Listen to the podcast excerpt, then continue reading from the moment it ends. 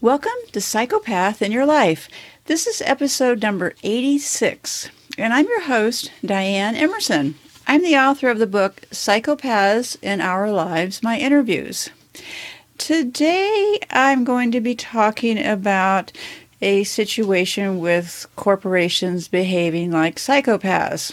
Uh, keep in mind, I'm just using this as an example, not calling anybody out here. But the reason I've been kind of following this out of the side of my eye is because of, well, maybe because the destruction of the retail business in this country, but you know, that's a good place to start. Because what happened was Walmart pretty much they're owned by the Walmart family, and I believe they have like, oh, I don't know, half of the wealth of the entire country. So they're like very wealthy. Um, but they have this business plan or model, and what it entails is corporate bailouts and actually corporate um, corporate welfare. Because what happens if you don't pay your employees or treat them well, what happens is the taxpayers have to pay for that. And for example, in the case of Walmart, they cut corners at every way they can. They don't really provide a lot of security in their stores, so they rely on the local police. So on and on and on and on and on. So as these big companies get more and more tax advantages, what happens is my concern is what happens to the poor and the children. So, with the case of Amazon, and remember, first I want to define what I mean when I talk about a psychopath. And I don't know where I read these things, people come up with this stuff as far as this covert this, covert that. To me, I'm talking about psychopaths. And according to Dr. Robert Hare, a psychopath is somebody who does not have a conscience. And the conscience is something that either you have or you don't. It's quite simple. And they do know that it's in the genes. So why would I call a company a psychopath? Well, there are cases where companies will be acting like psychopaths. Um, and I'm using Amazon as an example today because I feel personally the way things are going, and hell in a handbasket, or as some of you might say, what was it, hell in a handcart, that we don't really have time to talk about incremental change we have a lot of things going on at the same time to the point that if you refer back to my episode on gaslighting, we're, we're, we're becoming so fragmented and scattered, and all the way we're losing more and more of what little control we have over things to those who are getting the control. So, in the last year and a half, I recorded my podcast in increments to help people to understand if they were dealing with a psychopath. And the reason I did that was because there's a real gap in information, and people they feel like there's some murder lurking behind every corner. And really, the psychopaths I'm interested in are the ones who might likely be sitting right next to you. So I wanted to do that to provide people with tools so they could start to evaluate because who you're dealing with makes a big difference. So, anyway, so um, I started out. I've been kind of wandering since I moved the show to YouTube. We're also still doing all the audio things, but I've been on this long, windy wandering thing. And it really started with the Madeleine McCann case, which I did, I think was episode 73. And in that case, it's been leading me down this path. And the path is painted and is looking to be a very ugly picture. Um, and so I'm still working on that. And I decided that I had to pick a lane here because there's just so much overwhelming information everywhere about psychopaths and people and love for all, all kinds of things going on. So I want to stick with psychopaths and their impact that they have on the poor and particularly how it relates to children. So because of the Madeleine McCann case, I started wandering into the how did we get to the place that abuse and rape of children was not really a punishable crime. So I'm still exploring that. So if you're interested, you might subscribe and click that bell and see where I wander to next. But today I'm going to be talking about Amazon. And Amazon is only my example, and I'll say that for the third time because I'm just using this as an example. I'm not saying that they're psychopaths. I am only saying that the behavior certainly indicates some troubling trends, okay? So, um, prior to this happening, I've, been kind of having Amazon out of the corner of my eye, okay? And there was, um, in the last year or so, Amazon is headquartered in Seattle, Washington, okay? And at, so Amazon, because of the growth of Amazon's there, Microsoft's there, because of the growth and the gentrification, meaning that housing for the poor went away because the rich are taking over. So the city of Seattle did, excuse me, they proposed a tax on employees last year. And it was an effort to turn a massive homeless problem into a solution. In other words, come up with a way to provide some low income housing. Let's not forget, no matter how big these companies get, they still need people to serve them, you know, they're, they're, to run the restaurants, to do the services, to do the creative services, and all these things. So it has a much bigger impact when these big companies come in. And then, of course, along with that, the children because if you can no longer afford housing for you and your children to work at this probably less than minimum job, what are you going to do? So, anyway, so amazingly, just to show a lack of any kind of what I would consider social graciousness, Amazon turned it into a huge fight with the city. They're one of the heaviestly lobbied company, country, companies in the country. That was a tongue twister. And so um, now because of the gentrification, for example, in Seattle, the median home price is $739,000, okay? And the median rent is $2,479. And so that makes it the third most expensive and the second most competitive housing market in the country. So, ironically, what's already happened to Amazon in Seattle where Amazon is total dominance, it was a big reason for the decision to seek a se- second second headquarters. They were calling it their hunt for two headquarters.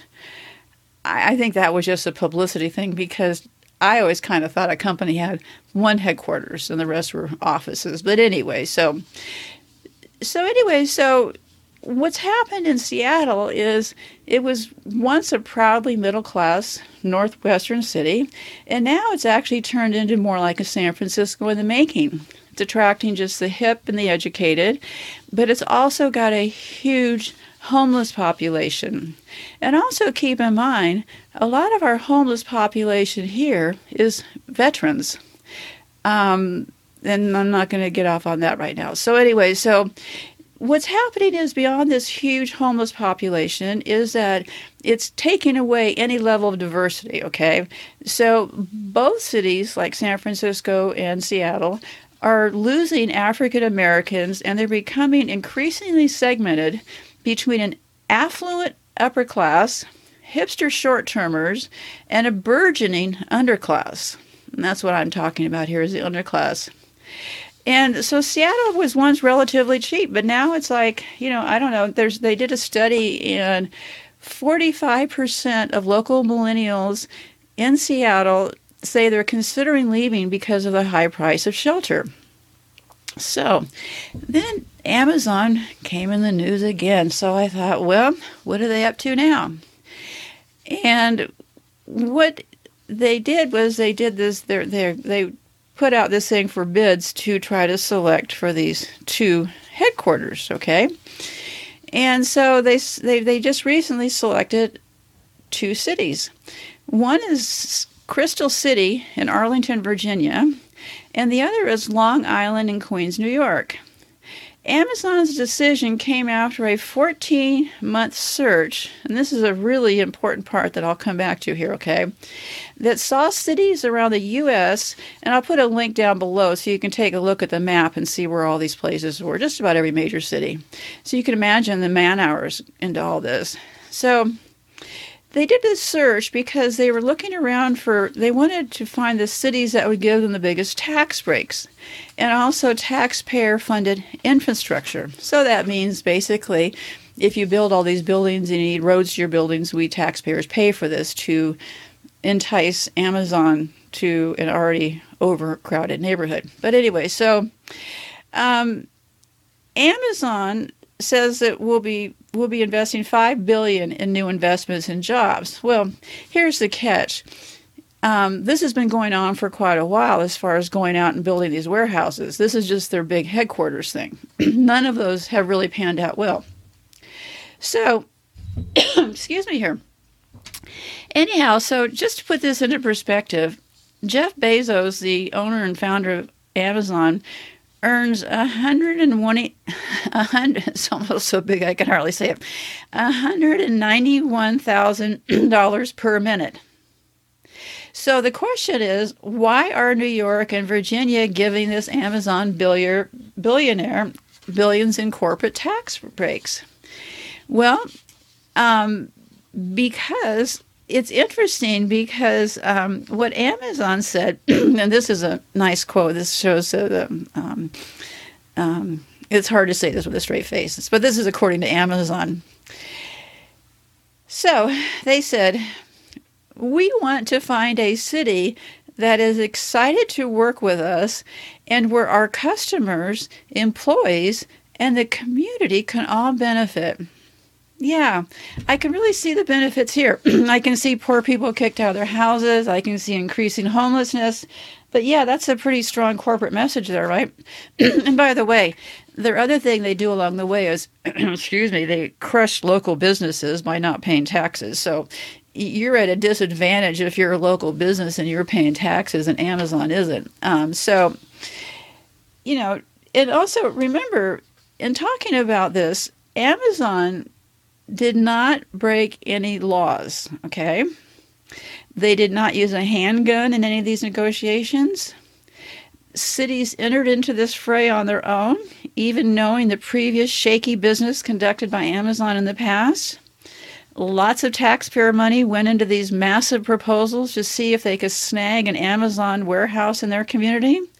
Amazon's just the example this is what they're getting away with all over. None of these big corporations pay any taxes. They don't have a need to.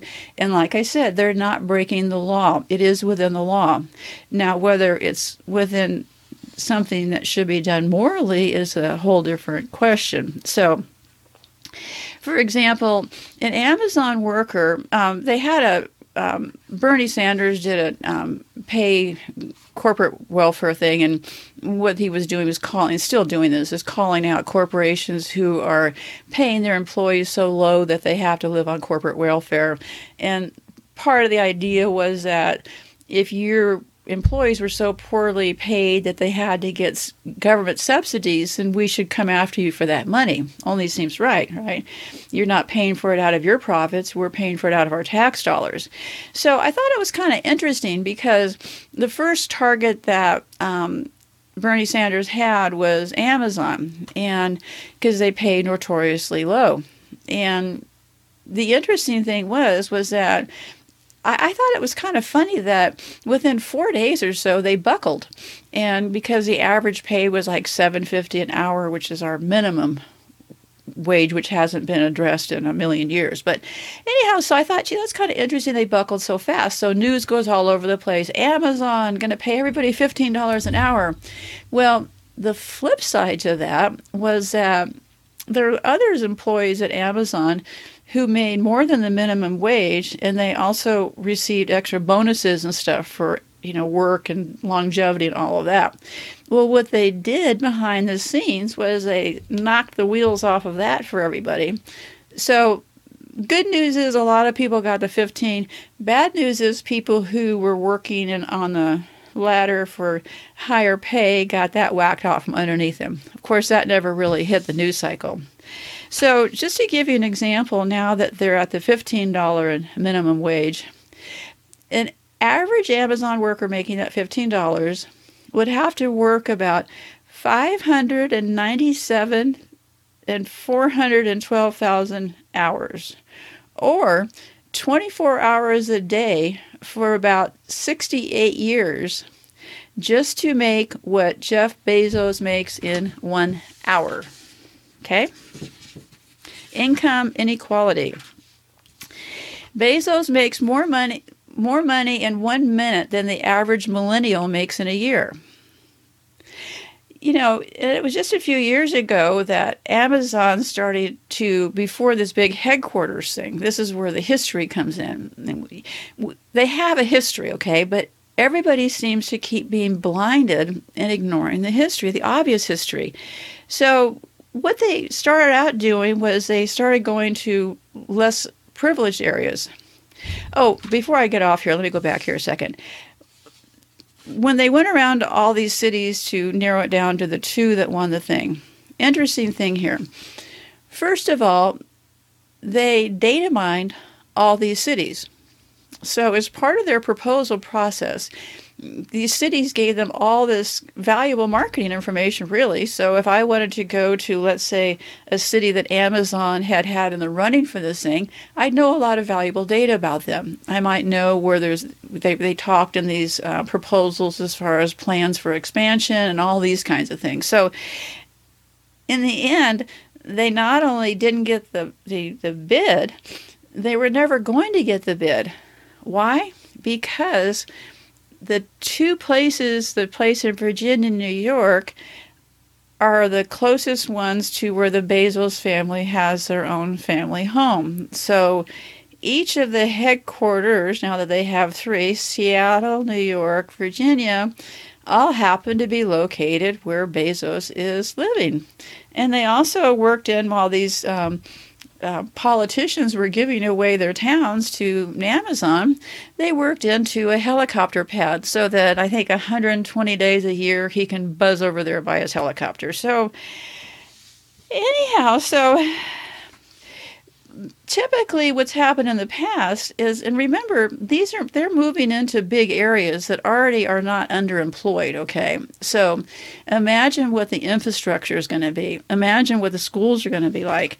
And what they did find when they were doing the other amazon expansions was that one out of three generally of their employees were underpaid to the point they needed food assistance.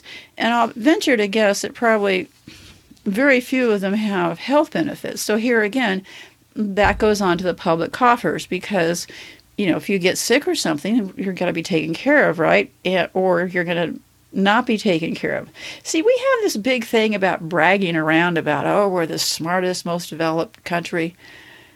I think when we start treating our children and our people without means a little bit better, then maybe I'll buy into that tagline there, okay? So, anyway, so the, the backside happened when they took away the money from the other people, but they also went into the most expensive areas. So now what you're going to create is they're putting half of I'll talk about these two headquarters here.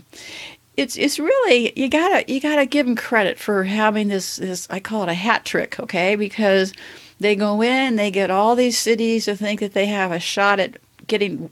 I, I don't know why I don't know how the economics would have ever been in the favor of these places, but Amazon, I got to give them credit. As a company, they are extraordinarily organized. Um, what I have issue with is the fact that they overrun everybody else, but that's for another day, another topic. So, anyway, so what they're doing with this headquarters, the one in New York, is they're putting in this is the part that gets me the most concerned. Well, the whole thing's concerning, but um, they're putting it next to the biggest public housing development in that part of New York. So, I don't know what's going to be next. We're going to tear that down. We, we already have a crisis of, of magnitude with our hu- public housing right now um, that are housing children. So, um, how it could get worse, that I'm not really sure. So, you know, and given that New Yorkers already have trouble paying for rent, having this big mammoth Amazon place coming into the middle of an area, and remember that they're saying that they're moving these headquarters, which are different than the warehouses, which employ the more call it, um, excuse me, high school graduate kind of people.